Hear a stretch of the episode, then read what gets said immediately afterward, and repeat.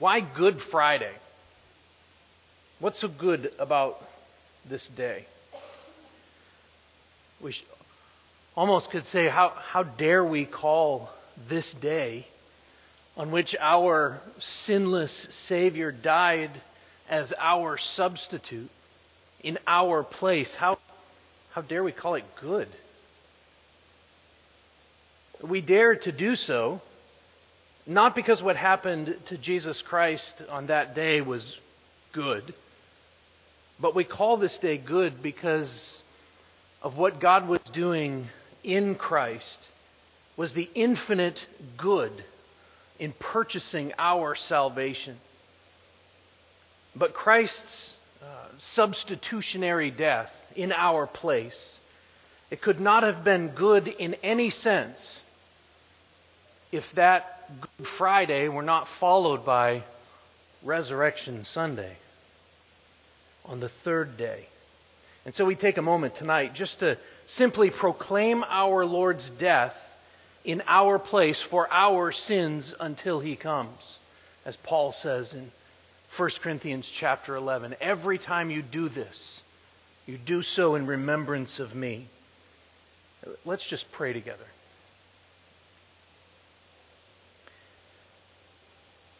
God, it is our prayer tonight that um, we would proclaim Christ's death as a reminder to us, as a reminder to each other uh, of just how good we've got it now, of just how good this day really was um, for eternity, for us, and just how good our God is, how good our Savior is how kind, how loving, how generous, how humble and serving he was.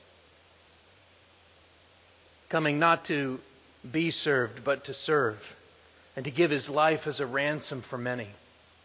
And so we pray, Lord, that our just our, our small gathering here tonight for a few moments after a busy week, uh, Lord, we pray that it would glorify your name and that it would build up the church that would, it would encourage each other. We pray these things in Jesus' name. Amen. I'm going to read several um, passages of Scripture tonight. We're going to sing a couple of songs, and then we will have communion at the end. I want to open with Psalm 22. Parts of this will be familiar to you. Um, maybe not from Psalms, maybe from the New Testament. But you'll understand as we get into this. Psalm 22, beginning in the first verse, David wrote this, King David. And it begins with this My God, my God, why have you forsaken me? Why are you so far from saving me from, my, from the words of my groaning? Oh my God, I cry by day, but you do not answer, and by night, but I find no rest yet you are holy, enthroned on the praises of Israel. In you our fathers trusted. They trusted and you delivered them. To you they cried and were rescued. In you they trusted and were not put to shame. But I'm a worm and not a man, scorned by mankind and despised by the people. All who see me mock me. They make mouths at me. They wag their heads. He trusts in the Lord. Let him deliver him. Let him rescue him, for he delights in him. Yet you are he who took me from the womb. You, you made me trust you at my mother's breast. On you I was cast from my birth and from my mother's womb. You have been my God. Be not far from me, for trouble is near, and there is none to help. Many bulls encompass me. Strong bulls of Bashan surround me. They open wide their mouths at me like a raving and roaring lion. I'm poured out like water, and all my bones are out of joint. My heart is like wax, it is melted within my breast. My strength is dried up like a potsherd, and my tongue sticks to my jaws. You lay me in the dust of death, for dogs encompass me. A company of evildoers encircles me. They have pierced my hands and feet. I can count on all my bones. They stare and gloat over me. They divide my garments among them. and for my clothing they cast lots. Sin. Sin is an offense to God. Sin is an offense. It is offensive to God. Every sin. Your sin, my sin. Sin reaches every nook and cranny of our human relationships. But it's treated throughout the scriptures, throughout God's word, as primarily a transgression of God's commands, a breaking of his law. And apart from Christ's saving work, we are enemies of God, and we are subject to his just condemnation. We are condemned. We are destined for an eternity apart from him. We are destined for an eternity in hell. We're no better than even Judas. Matthew chapter 26, verses 1 through 5.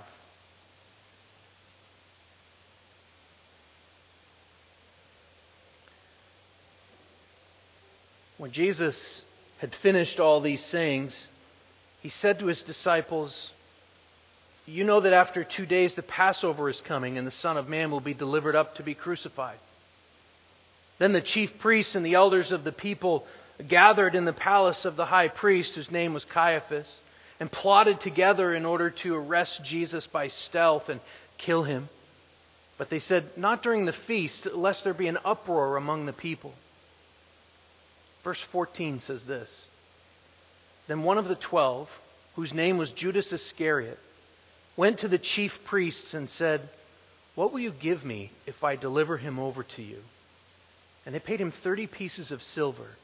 And from that moment, he sought an opportunity to betray him. Uh, let's sing a song together, reminding us of God's love. It's hymn number 80 how deep the Father's love for us. So we'll stand and sing. How deep the Father's love for us, how vast beyond all measure. Number 80. You may be seated. For even the Son of Man came not to be served, but to serve, and to give his life as a ransom for many. Luke chapter 22 beginning in verse 7. Luke 22, verse 7. Then came the day of unleavened bread, on which the Passover lamb had to be sacrificed. So Jesus sent Peter and John, saying, Go and prepare the Passover for us that we may eat it. They said to him, Where will you have us prepare it? And he said to them, Behold, when you have entered the city, a man carrying a jar of water will meet you.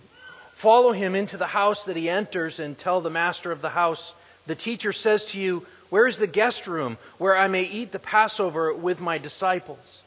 And he will show you a large upper room, furnished. Prepare it there. And they went and found it just as he had told them, and they prepared the fat Passover. And when the hour came, he reclined at table, and the apostles with him. And he said to them, I have earnestly desired to eat this Passover with you before I suffer. For I tell you, I will not eat it until, uh, uh, uh, until it is fulfilled in the kingdom of God. And he took a cup, and when he had given thanks, he said, Take this and divide it among yourselves. For I tell you that from now on I will not drink of the fruit of the vine until the kingdom of God comes. And he took bread, and when he had given thanks, he broke it and gave it to them, saying, this is my body, which is given for you. Do this in remembrance of me. And likewise, the cup after they had eaten, saying, This cup that is poured out for you is the new covenant in my blood. But behold, the hand of him who betrays me is with me on the table. For the Son of Man goes as it has been determined. But woe to that man by whom he is betrayed. And they begin to question one another which of them it could be who is going to do this. Let's sing another. Uh, we'll stand number 302 Nothing but the blood. Have a seat. Again in Matthew 26, this time in verse 30. Matthew 26, verse 30.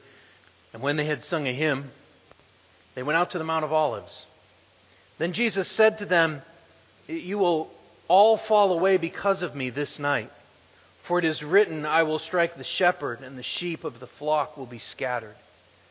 But after I am raised up, I will go before you to, into Galilee. Peter answered him, Though they all fall away because of you, I will never fall away. Jesus said to him, Truly, truly, I tell you, this very night, before the rooster crows, you will deny me three times. Peter said to him, Even if I must die with you, I will not deny you. And all the disciples said the same. What happened on Good Friday, that first Good Friday, was uh, the atonement for sin, the atonement for Peter's sin. Mm, and if you're a believer, it was the atonement for your sin as well. Jesus' death on the cross completed his work of atonement. Uh, our sins have destroyed our relationship with God. But Christ shed blood purifies us from all sin, John tells us in his epistle. It purifies us from all sin and restores us into fellowship with him. But is that it? Is atonement kind of simply a, a pardon? Is it God just saying, oh, don't worry about it? That's not the story of our salvation. Because in the death of Christ, He atoned for our sin, but He also justifies us. He redeemed us. He adopted us. He made us His own people. He gave us the right to be called children of God. John Calvin wrote From the time that He took on the form of a servant, He began to pay the price of liberation in order to redeem us. For the Son of Man came not to be served, but to serve and to give his life as a ransom for many. See, Jesus' substitutionary atonement, his suffering on the cross on our behalf, on my behalf, it cancels our debts. But justification raises us upright in God's presence with Christ's righteousness credited to our account.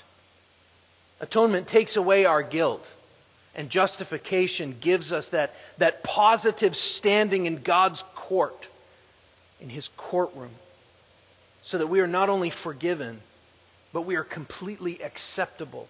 We are righteous, we are holy, we are pleasing to God for Christ's sake.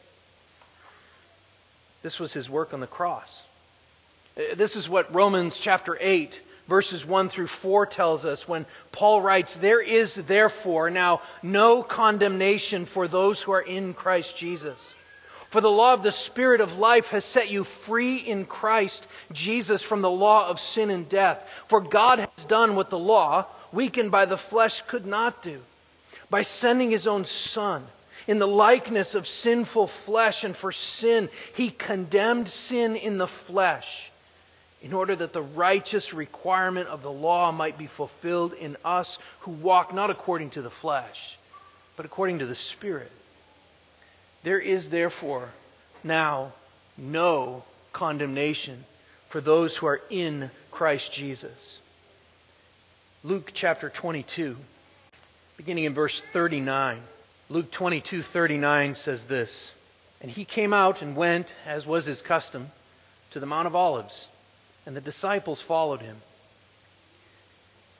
And when he came to the place, he said to them, Pray that you may not enter into temptation. And he withdrew from them about a stone's throw and knelt down and prayed, saying, Father, if you are willing, remove this cup from me. Nevertheless, not my will, but yours be done. And there appeared to him an angel from heaven, strengthening him. And being in agony, he prayed more earnestly and his sweat became like great drops of blood falling down to the ground. And when he rose from prayer, he came to the disciples and found them sleeping for sorrow. And he said to them, Why are you sleeping? Rise and pray that you may not enter into temptation. While he was still speaking, there came a crowd. And the man called Judas, one of the twelve, was leading them. He drew near to Jesus to kiss him. But Jesus said to him, Judas, would you betray the Son of Man with a kiss? When those who were around him saw what would follow, they said, Lord, shall we strike with the sword?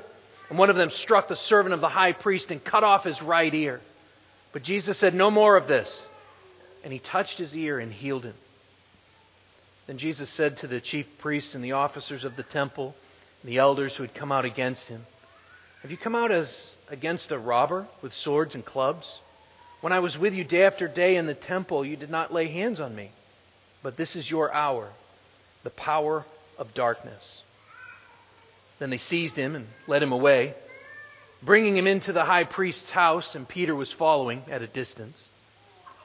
When they had kindled a fire in the middle of the courtyard and sat down together, Peter sat down among them.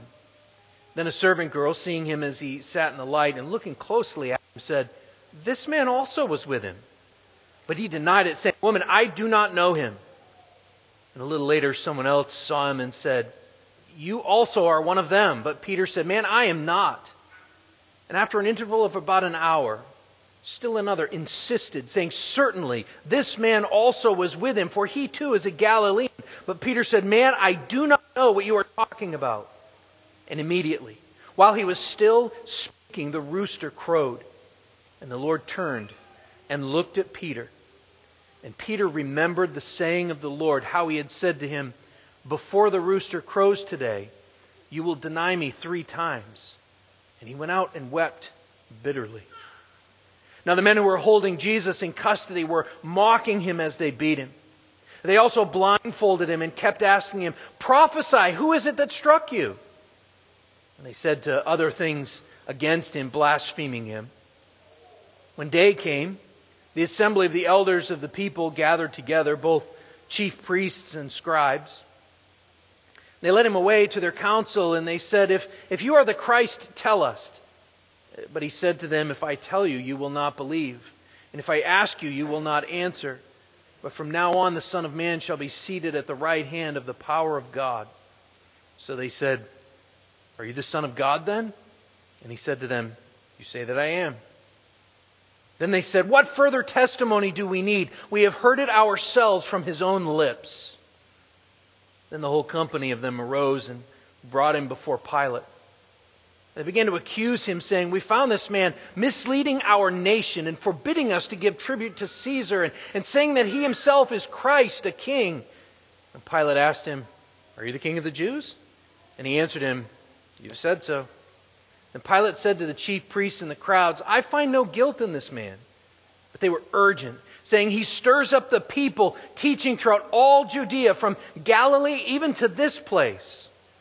When Pilate heard this, he asked whether the man was a Galilean. When he had learned that he belonged to Herod's jurisdiction, he sent him over to Herod, who was himself in Jerusalem at the time. When Herod saw Jesus, he was very glad, for he had long desired to see him, because he had heard about him. And he was hoping to see some sign done by him. So he questioned him at some length, but he made no answer. The chief priests and the scribes stood by, vehemently accusing him and Herod with his soldiers treating him with contempt and mocking him. Then, arraying him in splendid clothing, he sent him back to Pilate. And Herod and Pilate became friends with each other that very day, for before this they had been at enmity with each other. Pilate then called together the chief priests and the rulers and the people and said to them, You brought me this man as one who was misleading the people. And after examining him before you, behold, I did not find this man guilty of any of your charges against him. Neither did Herod, for he sent him back to us. Look, nothing deserving death has been done by him. I'll therefore punish him and release him. But they all cried out together, Away with this man, and release to us Barabbas, a man who had been thrown into prison for an insurrection, started in the city, and for murder. Pilate addressed them once more, desiring to release Jesus. But they kept shouting, Crucify! Crucify him! The third time he said to them, Why? What evil has he done? I have found in him no guilt deserving death. I will therefore punish and release him. But they were urgent, demanding with loud cries that he should be crucified. And their voices prevailed. So Pilate decided that their demand should be granted. And he released the man who had been thrown into prison for insurrection and murder, whom they asked, but he delivered Jesus over to their will.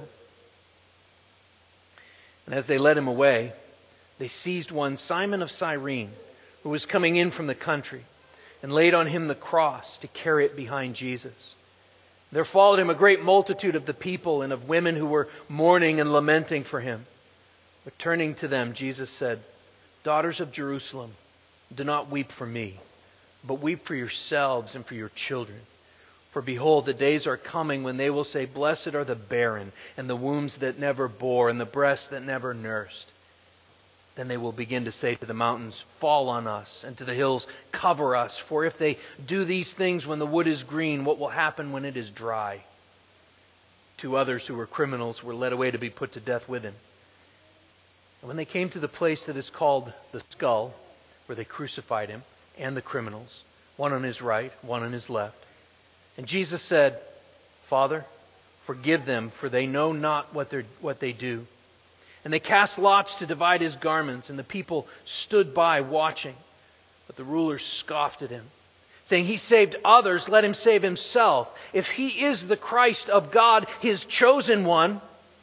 The soldiers also mocked him, coming up and offering him sour wine, and saying, If you are the king of the Jews, save yourself. There was also an inscription over him This is the king of the Jews. One of the criminals who were hanged railed at him saying, Are you not the Christ? Save yourself and us. But the other rebuked him, saying, Do you, do you not fear God, since you're under the same sentence of condemnation? And we, indeed, justly, for we are receiving the due reward of our deeds, but this man has done nothing wrong. And he said, Jesus, remember me when you come into your kingdom. And he said to him, Truly I say to you, today you will be with me in paradise. And it was now about the sixth hour. And there was darkness over the whole land till the ninth hour, while the sun's light failed, and the curtain of the temple was torn in two. Then Jesus, calling out with a loud voice, says, Father, into your hands I commit my spirit. And having said this, he breathed his last. Now, when the centurion saw what had taken place, he praised God, saying, Certainly this man was innocent. And all the crowds that had assembled for this spectacle, when they saw what had taken place, returned home beating their breasts.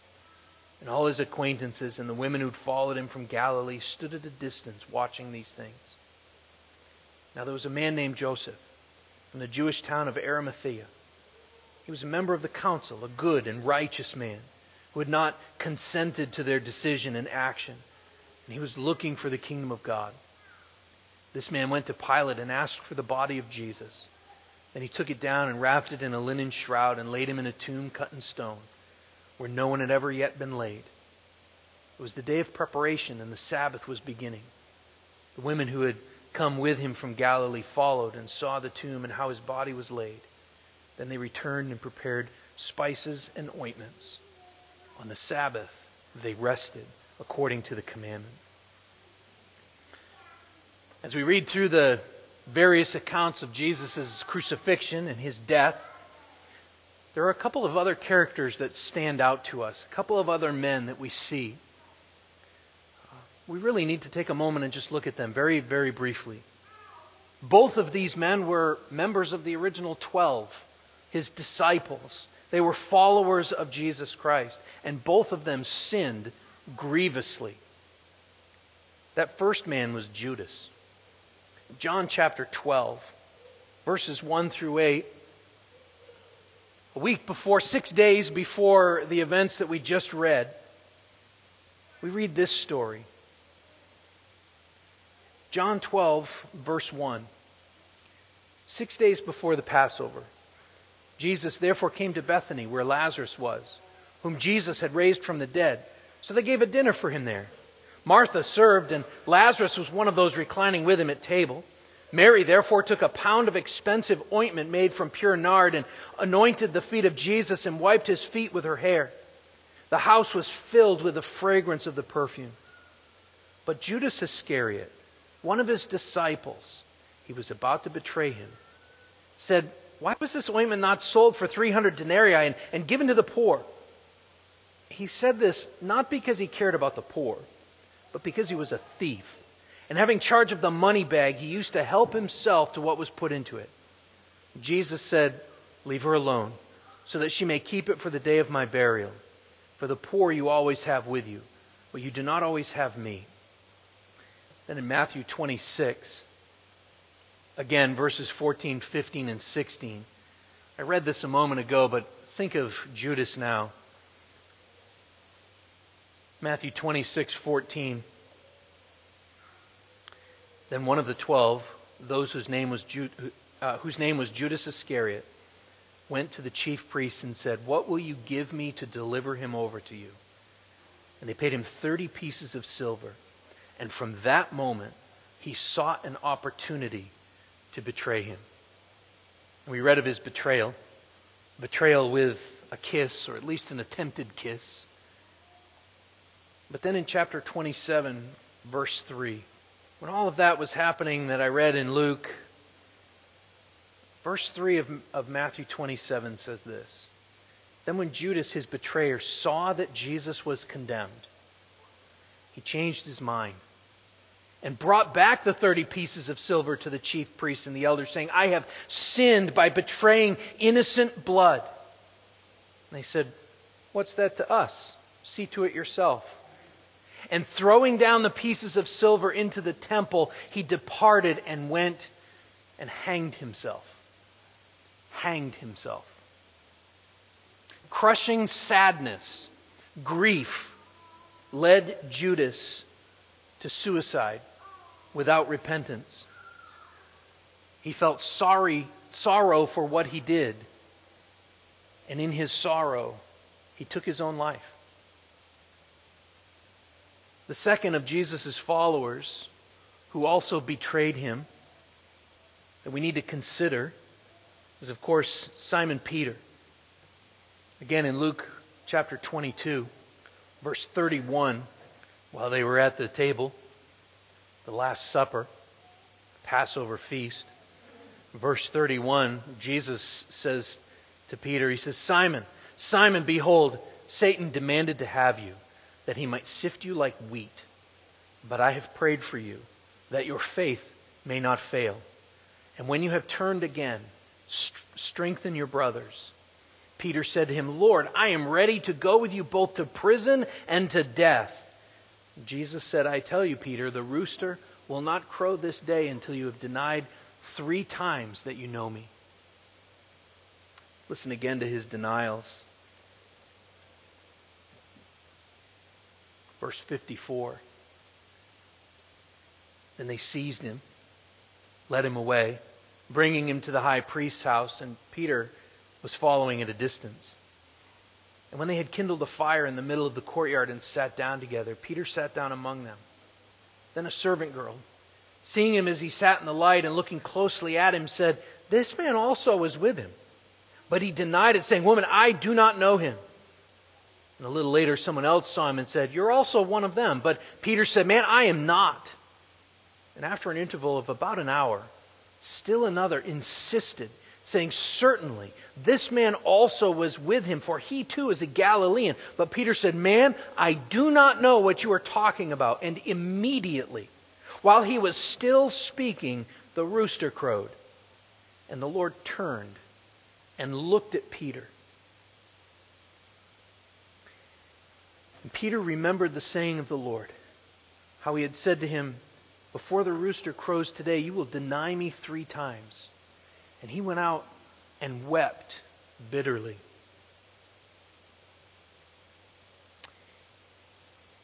But then after the resurrection, a little bit later, after Judas has committed suicide because of his crushing sadness and his grief, after denying Christ when he swore that he would die for him, that he would go to, go to prison for him, though they all deny you, I never will, Peter said and then he did three times. After all of that, in John 21, we read this. John 21, verse 15, just a few days later. When they had finished breakfast, Jesus said to Simon Peter, Simon, son of John, do you love me more than these? He said to him, Yes, Lord, you know that I love you. He said to him, Feed my lambs. He said to him a second time, Simon, son of John, do you love me?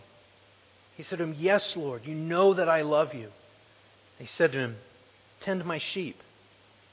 He said to him a third time, Simon, son of John, do you love me? Peter was grieved because he'd said to him a third time, Do you love me? And he said to him, Lord, you know everything. You know that I love you. Jesus said to him, Feed my sheep. Truly, truly, I say to you, when you were young, you used to dress yourself and walk wherever you wanted. But when you're old, you'll stretch out your hands, and another will dress you and carry you where you do not want to go. And then John adds, This he said to show by what kind of death he was to glorify God. And after saying this, he said to him, Follow me. Crushing sadness brought Judas to suicide. Crushing sadness brought Peter to repentance. He says, You know I love you. You know I love you. Three times. Yes, Lord, I love you.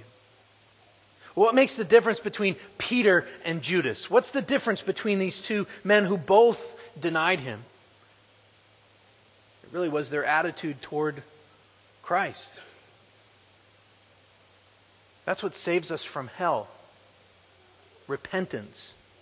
Sin and guilt do not necessarily produce repentance. The ugliness of sin is not enough to make us repent. We, we must turn to Christ. Judas saw his sin, admitted it, and killed himself. Peter saw his sin, was confronted by the Lord immediately with eye contact, wept, and Christ came back to him and said, Do you love me? Do you love me? Do you love me? Let's sing one more hymn. We're going to sing the first three verses of hymn number 380, My Jesus, I Love Thee. Then we're going to do this. We're going to have communion. We're going to do it a little different. Usually in church, the elders will serve the congregation, serve the church um, the supper. Tonight, I'm going to just ask you to come forward. So we're going to sing three verses, and I'm going to say a few words. And then, as you are led, you will come forward, and then we'll come back and sing that last verse in a moment. So, hymn number 380, let's stand together. My Jesus, I love thee.